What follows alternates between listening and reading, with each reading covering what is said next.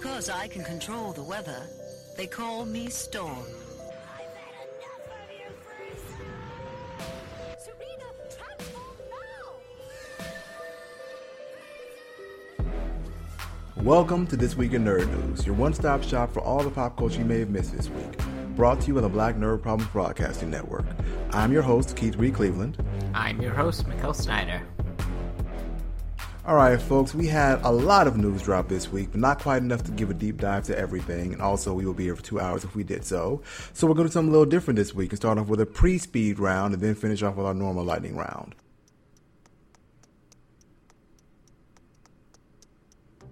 So this week we saw cancellations that are dear to my heart.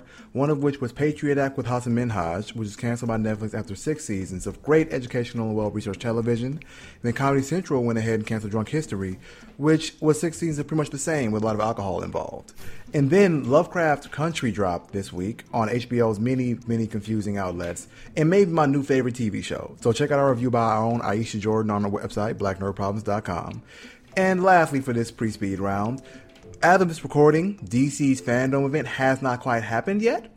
So we can't quite report that, what happened there. But that happened on August 22nd, where we get a lot of news and recaps from things about various film and video game news from DC. And we're also DC also announced they're hosting a second fandom on September 12th that will allow you to customize which panels or showcases you want to see for yourself. That's all we know for now, but we do have some great DC news to start off the show, so let's dive straight into that. All right, let's kick off this week with one of my favorite things to talk about Batman. First up, Matt Reeves continues rollout for hashtag the Batman by leaking images and news to keep fans engaged, despite the many, many coexisting Batman universes that we have right now. This week, we got a first look at the official logo for hashtag the Batman and some artwork from Jim Lee. You can find that on his Twitter page for yourself and check out and give us what your thoughts are about using the hashtag TWINN. Secondly, we have the return of Batfleck. After announcing he was done with the cowl, Ben Affleck is returning to play Batman again because, as evidenced by Michael Keaton and the late Adam West, you're never really done being Batman. Vanity Fair found out that Affleck agreed to return recently after he was sent a script for the Flash film, which is now being directed by Andy Muschietti after everyone else said no. No shade intended, but that's really what happened here. It's gone through like five directors. According to Muschietti, Affleck's a very substantial part of the emotional impact of the movie. The interaction and relationship between Barry and Affleck's Wayne will bring an emotional level that we haven't seen before. It's Barry's movie, it's Barry's story, but their characters are more related than we think. They both lost their mothers to murder, and that's one of the emotional vessels of the movie. That's where the Affleck Batman kicks in. He also went on to hint that Affleck is totally fine and capable Batman, but he needs better material to work with, which is actually something I strongly agree with and have for a few years now. But this quote also continues to suggest that the Flash movie will pull heavily from the famous Flashpoint storyline, where the Flash goes back in time to save his mother's life, only to mess up pretty much everything in the present. Despite his attempts to leave, it looks like we're getting at least one more shot at Batfleck. Mikkel, what, how cautious are you of this return? I'm thinking. I'm, I'm thinking. I'm thinking. I think. I think for me personally, it's just coming down to the point where I'm not as invested in any of the live action properties that DC is producing right now, and and that's just something that like I find myself just constantly coming back to. Just like I'm not as excited when I see a new live action DC film. And it's contrast by the fact that like I am always very excited to see what animated film they have, despite the track record on those films also being very uneven especially after the Flashpoint adaptation that they did on the uh, on their animated side universe. So like hearing that there's gonna be a live action Flashpoint, I'm just sort of like, okay, sure. I don't hate this, and I will watch it because like I enjoy superhero media. I I grew up with the DC comic characters. The Justice League animated series is still like my canon, my core. It's my go-to. It's comfort food. It's what I watch when I'm like feeling really sad. So like I just I want more of that excitement and I feel like it's just it's just hard to sympathize with Batman as well right now cuz like yes, he's like the gritty detective who like does things with like his resilience and personal resolve, and then he's also like a billionaire. And I used to used to dislike when people sort of like, why doesn't he fix Gotham's infrastructure? and then sort of like, but why doesn't he fix Gotham's infrastructure? And I know it's because of comic book logic and all that stuff, but like I'm just at the point which is the fact, do I really want to sympathize with the the billionaire industrialist who dresses up as a bat?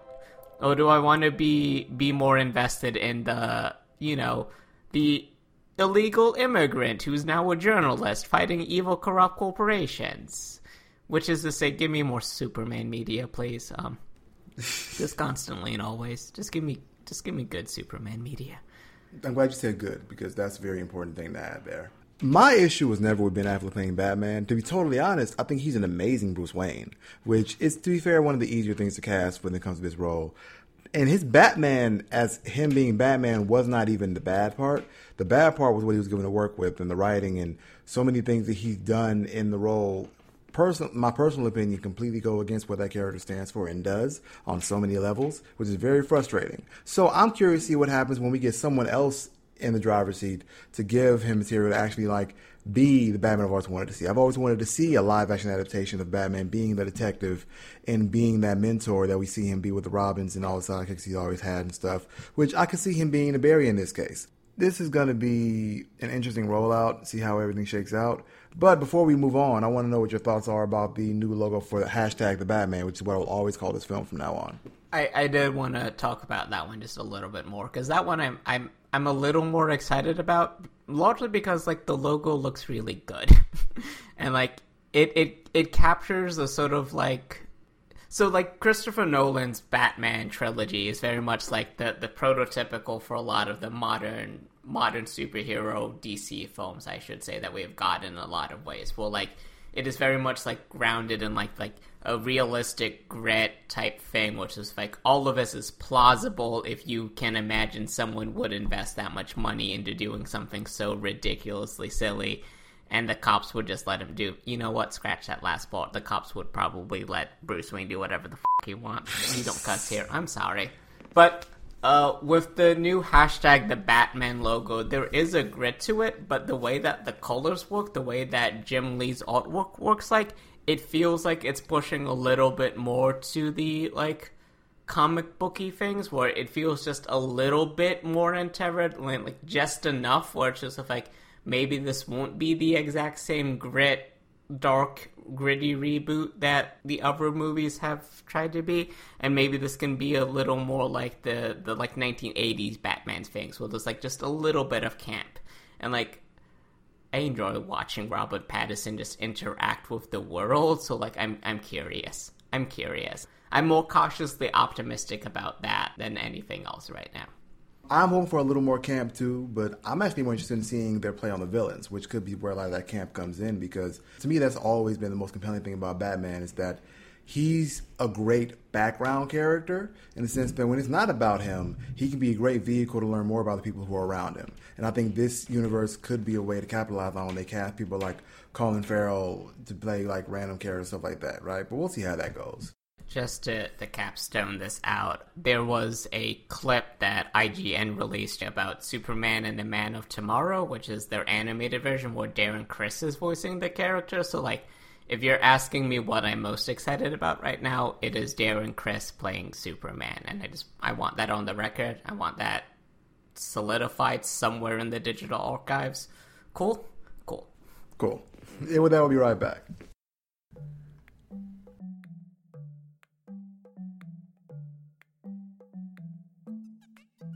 This next segment is a story that's a couple weeks in the making, but I really need to talk about Fall Guys because these little beans are beginning to haunt my dreams, and there's just a lot to learn about what has been unfolding in the gaming side of Twitter. So, for the uninitiated, Fall Guys is a 60 person battle royale style game where you compete against other players trying to get the coveted crown, trying to be the last bean standing.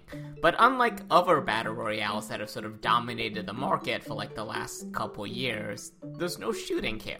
It's just various Mario Party s shenanigans where you do things like run through a series of gates that go up and down at random intervals, throw your bean body against the door and hope it crumbles, a la Takeshi's Castle, an old Japanese game show, or you gather eggs eggs into a basket, competing against two other teams trying to put eggs into a basket.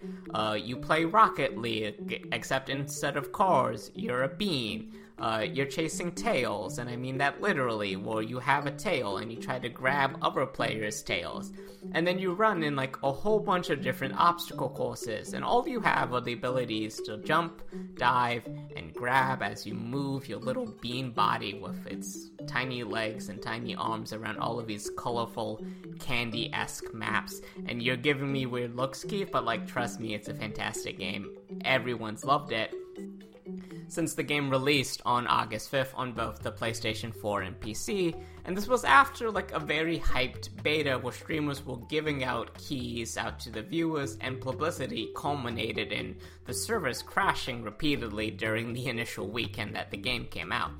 But truly, the game itself got fire for being simple to play, difficult to master, and having a very chaotic good community manager who has embraced so many memes it's hard to keep track of. And just for the record here, Fall Guys has 1.1 million followers. That's so many followers. Um, but this community manager has been doing so much, and just like in the last couple days alone, and I can't believe I'm saying any of this, you have the community manager leaking patch notes to Mark Hoppus of Blink 182 about inverted control support for the PlayStation 4. You got them mercilessly clowning on several popular streamers. You have them inciting a massive player based scavenger hunt to find hashtag the Fallen One, which was a individual who received a costume a couple days ahead of everyone else out of the entire player base, and the community manager says like, Go find them. It'd be great. And then, truly, truly, the most ridiculous thing that I, I saw this week on their Twitter is that they goaded several companies, several corporations into bidding money to donate to a charity so that way their brand can have a skin in the game. And the last I checked, currently a bidet company is winning with a bid of $420,069.69 and nothing about this timeline makes any sense. But at least we have this game to enjoy it, even though a bidet company is about to invest nearly half a million dollars to a charity, which is like great. This is cool. But like, what is the sentence I just said, Keith? I don't know. I don't know. Anywho, that that that whoever's running the social media deserves a raise. But if you're into the game design and development side of any sort of popular games, uh, you should track down Jeff Tanton's Twitter and his thread about how Joe Walsh built, pitched Fall Guys and how it evolved to the massive hit it is today, and some of the insights and some of the technical difficulties. Because it sounds simple, but then you realize that getting 60 people into a game and having that function and work, it's a miracle anything exists at all. And mind you, we're still in season one of Fall Guys. So uh, Geoff Keighley is going to be talking with Mediatonic about the inevitable season two on August 27th for Gamescom. And right now, Fall Guys is available on Steam for PC for $20 and is currently free for any PlayStation Plus subscribers this month. So get on that. Uh, we here at Black Nerd Problems will be streaming it next week on August 29th, so get ready to watch me just yell at my bean as he falls and falls and falls. Ah, that was great. So, as our listeners may or may not know, I'm still in the process of reintroducing myself to gaming, which I think will eventually culminate in me getting the PS5 and just diving in head first.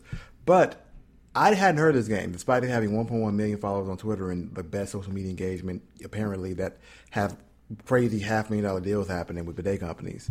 I watched the trailer when I saw this in the production notes, and this looks like so much fun. Like chaotic good is the exact way to explain this because it seems like the most innocent mess you can absolutely be involved in. Like they're just like little cute characters in like beans costumes, just running around doing stuff. This is the kind of game you can play with entire family. Like this is a perfect game for like current social distancing practices where you can like stuck in the house and can't do much. Like I love this idea so far. So yes, everyone, please the 29th and also every Saturday night. Follow us on Twitch and watch us every play games together and just yell at each other a bunch. It's a lot of fun. Fall Guys is really an interesting case study into like a lot of different things because it it sounds like a simple game and in principle like it's very easy to say it's sort of like you have a little ragdoll physics uh, avatar and then you have them do various things so very simple things And then when you think about like the execution, it's sort of like, okay, we need to make sure that 60 characters are synced up correctly in the same unified environment and that the game doesn't crash constantly trying to match make various people, trying to get them to do different games with different cycles. And it's it's really something cool to see catch fire like this and it's something that's really exciting for because like this is this is like games at its finest in a lot of different ways because it's it's an easy to entry thing. Like you don't need to know how like shooters work. You don't need to have like massive amounts of like deck building protocol and thought processes there. It's just like you just hop in and then you will slowly get better at it. And it's exceedingly infuriating whenever you you just fall constantly and forever.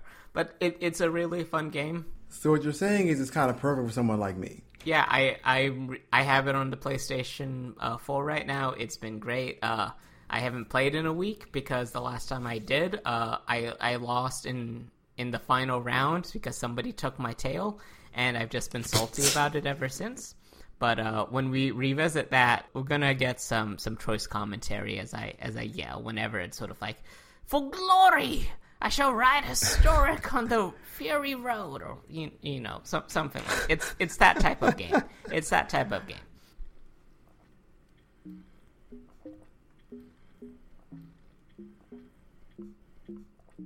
All right, folks, and now we're back for our big ticket item of the week.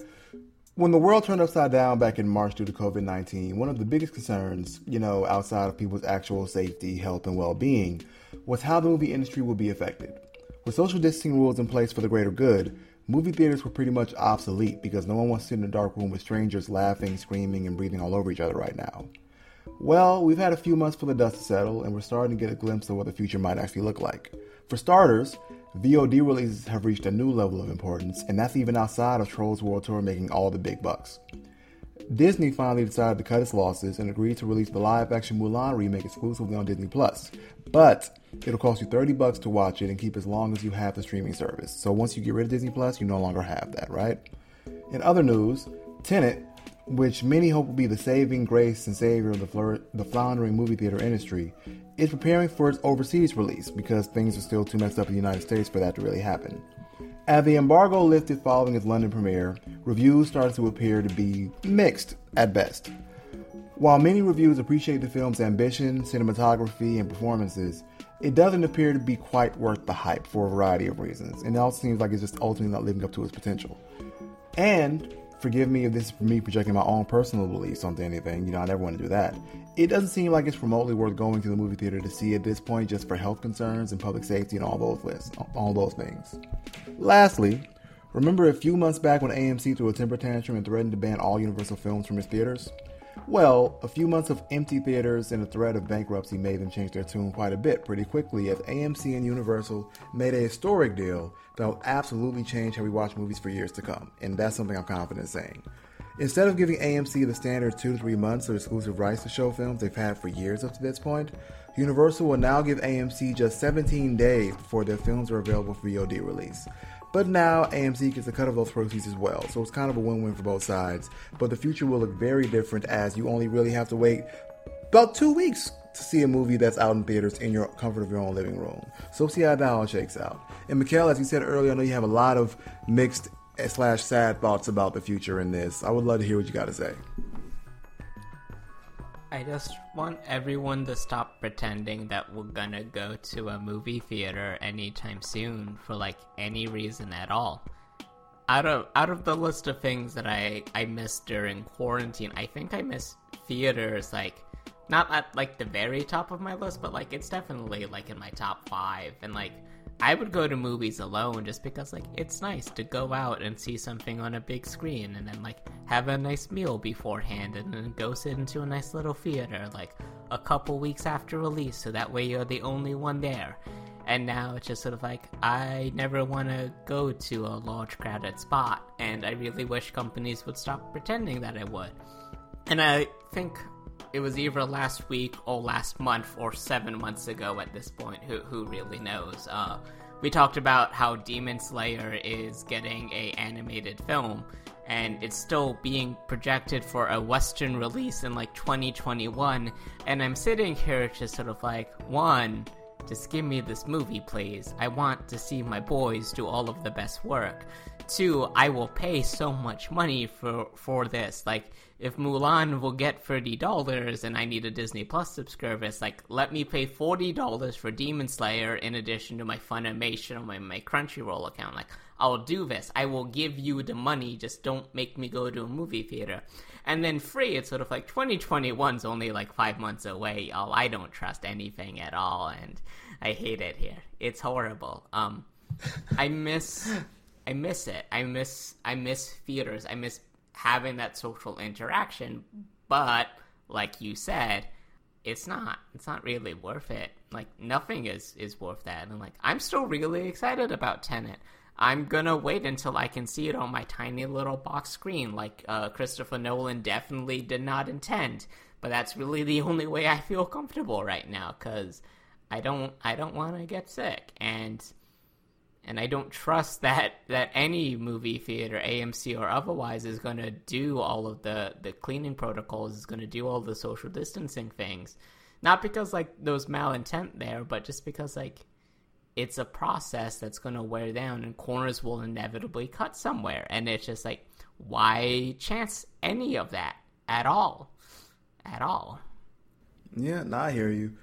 So the way my life is set up, and I love movies and going to the theater as well. Like I was the kind of person where if I had time, I would just go by myself and see a movie in the middle of a theater, and just that would be my entire afternoon. I'd even might see two or three of them just because. But the way my life's been set up, as of, because of where I live in Chicago, theaters are either very far or they're close, but I have to pay like thirty bucks to park or like take an Uber or something like that to get to. So I've been going less and less and only going for those movies that I really, really want to see. Given how this is playing out, that might just become the norm for me when things do get normal, which I don't think will be early 2021, like we keep saying at this point. Like that's around the corner and we're nowhere near close. So maybe like mid 2021, fingers crossed, knock on wood. Um, but when that time does inevitably come, whenever it does, I think my life really is going to be like, all right, so for like the big Marvel movies, I'll go see those in the first couple weekends because I want to support them. But like the cool movies that like I just want to see people I support in and see, like you said, see my people do their thing. I might just wait the two weeks and watch it at my own house where I can like sit on my couch and like eat what I want and like pause it and go get food and all this other stuff at my own convenience and comfort. Especially because it's only been two weeks and I know that's still going to be supporting the project overall. And also like thinking way, way, way down the line.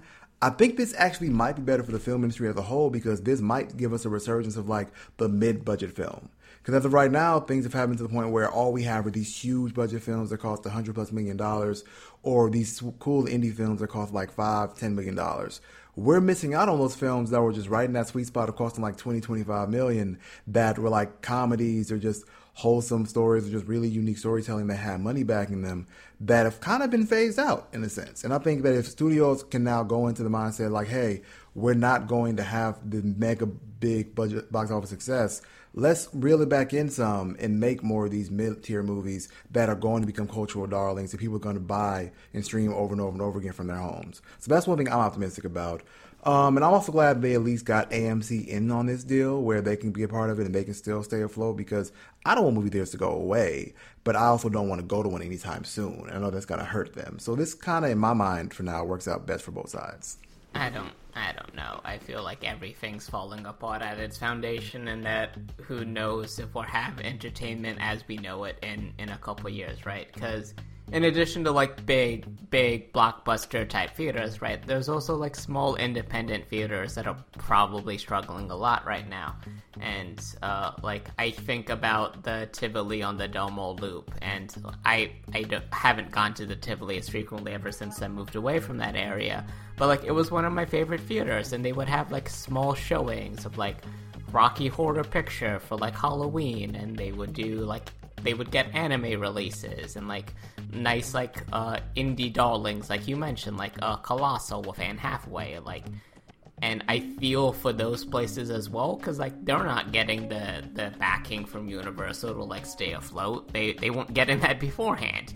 Like it's it's all it's all a mess. But it, it's really hard to say about like the the indie big budget and mid budget films because I feel like uh, Hollywood is going to say it's sort of like, well, we're investing so much money to keep everything afloat. See Jurassic World free. What's of like let's just keep throwing money at it and eventually you'll turn a profit. And so, like, this is not financially sustainable or a good idea at all. Also, you're working on Jurassic World free. Clearly, you understand this, right? Clearly, you see the parallels, the problems. You know, okay, keep going, keep going. Um, but That's the problem. They don't. what what I do hope does happen though, as a result here, is that I do think animation's gonna get a bump, and I feel like we're gonna see a lot more digital media and digitally created media, and I think that's gonna be really interesting to see how that works out. Yeah, just a quick digression. One thing that I'm starting to pay more attention to is, you know how like big world changing events happen, and you'll like realize 10 years after the fact that, oh, this big change to our lives was a result of that, that we didn't quite notice. I'm trying to take notes now of like what changes have we seen happen due to COVID that we're probably going to keep. Like when it comes to the NBA, are we going to keep certain camera angles, or like is work from home going to be more sustainable? And when it comes to this, how is Hollywood and entertainment in general going to look different? Because it's going to look different. We're not going to go right back to how things used to be. There will be changes for sure. So perhaps some of that change comes from this, but we'll wait and see. I mean, we know it's gonna come. We just we Yeah. just do. We just do. We're already there. just it's it's exhausting constantly and forever. But on happier notes, uh, we come to the end and we have a nice little lightning round with even more news that we wanted to make sure is out there in the universe, but not really have enough information to go into a deep, deep dive. So, here we go. Deadline reported that Daniel Dae Kim and Randall Park are going to co lead in a new Asian American led heist film for Amazon Studios. And you know, if there was just any more information about that, even a little, I would have been talking about it for the entire length of the episode. But until then, I would just like to put out into the universe please put Vincent Rodriguez III and Darren Criss on that call list, please and thank you. If you're a big fan of big data, you should probably be aware of that the K pop group BTS released a new single on YouTube, Dynamite, uh, this week, and it broke the record for the most views in 24 hours. Variety reports that it got 98.3 million views before the clock stopped. And, you know, because we love numbers here, that's roughly 4 million views every hour, or 68,000 views every minute, or 1,130 second views a second. You know, because math. And just so we don't leave any Marvel fans out of news this week, Heat Vision had an exclusive that announced that William Jackson Harper, Chidi from The Good Place, is narrating a new podcast, Black Panther Sins of the King, written by Tanana Reeve Steven Barnes, Geoffrey Thorne, Mohale Mashigo, and led by Ira Madison III. That's very exciting hmm. from the writing list to the voice and thing there, so it's great. And because I didn't get to shout about it loudly enough last time it came up, Cobra Kai seasons 1 and 2 are making their way to Netflix this week, and y'all, I can't wait for you to become part of one of my favorite fandoms on August 28th, since I'm the only person I know with YouTube Premium. But soon, soon the rest of the world will know the beauty that is Cobra Kai. So, if you'd like to hear our thoughts on these topics or anything else in nerd news, feel free to tweet us at Black Nerd Problems with the hashtag TWINN. That was this week in nerd news. Tune in next week for more pop culture. I'm your host, Mikkel Snyder, And I'm your host, Keith Cleveland. and please, please remember to like, comment, and subscribe wherever you listen to podcasts. We'll catch you next week.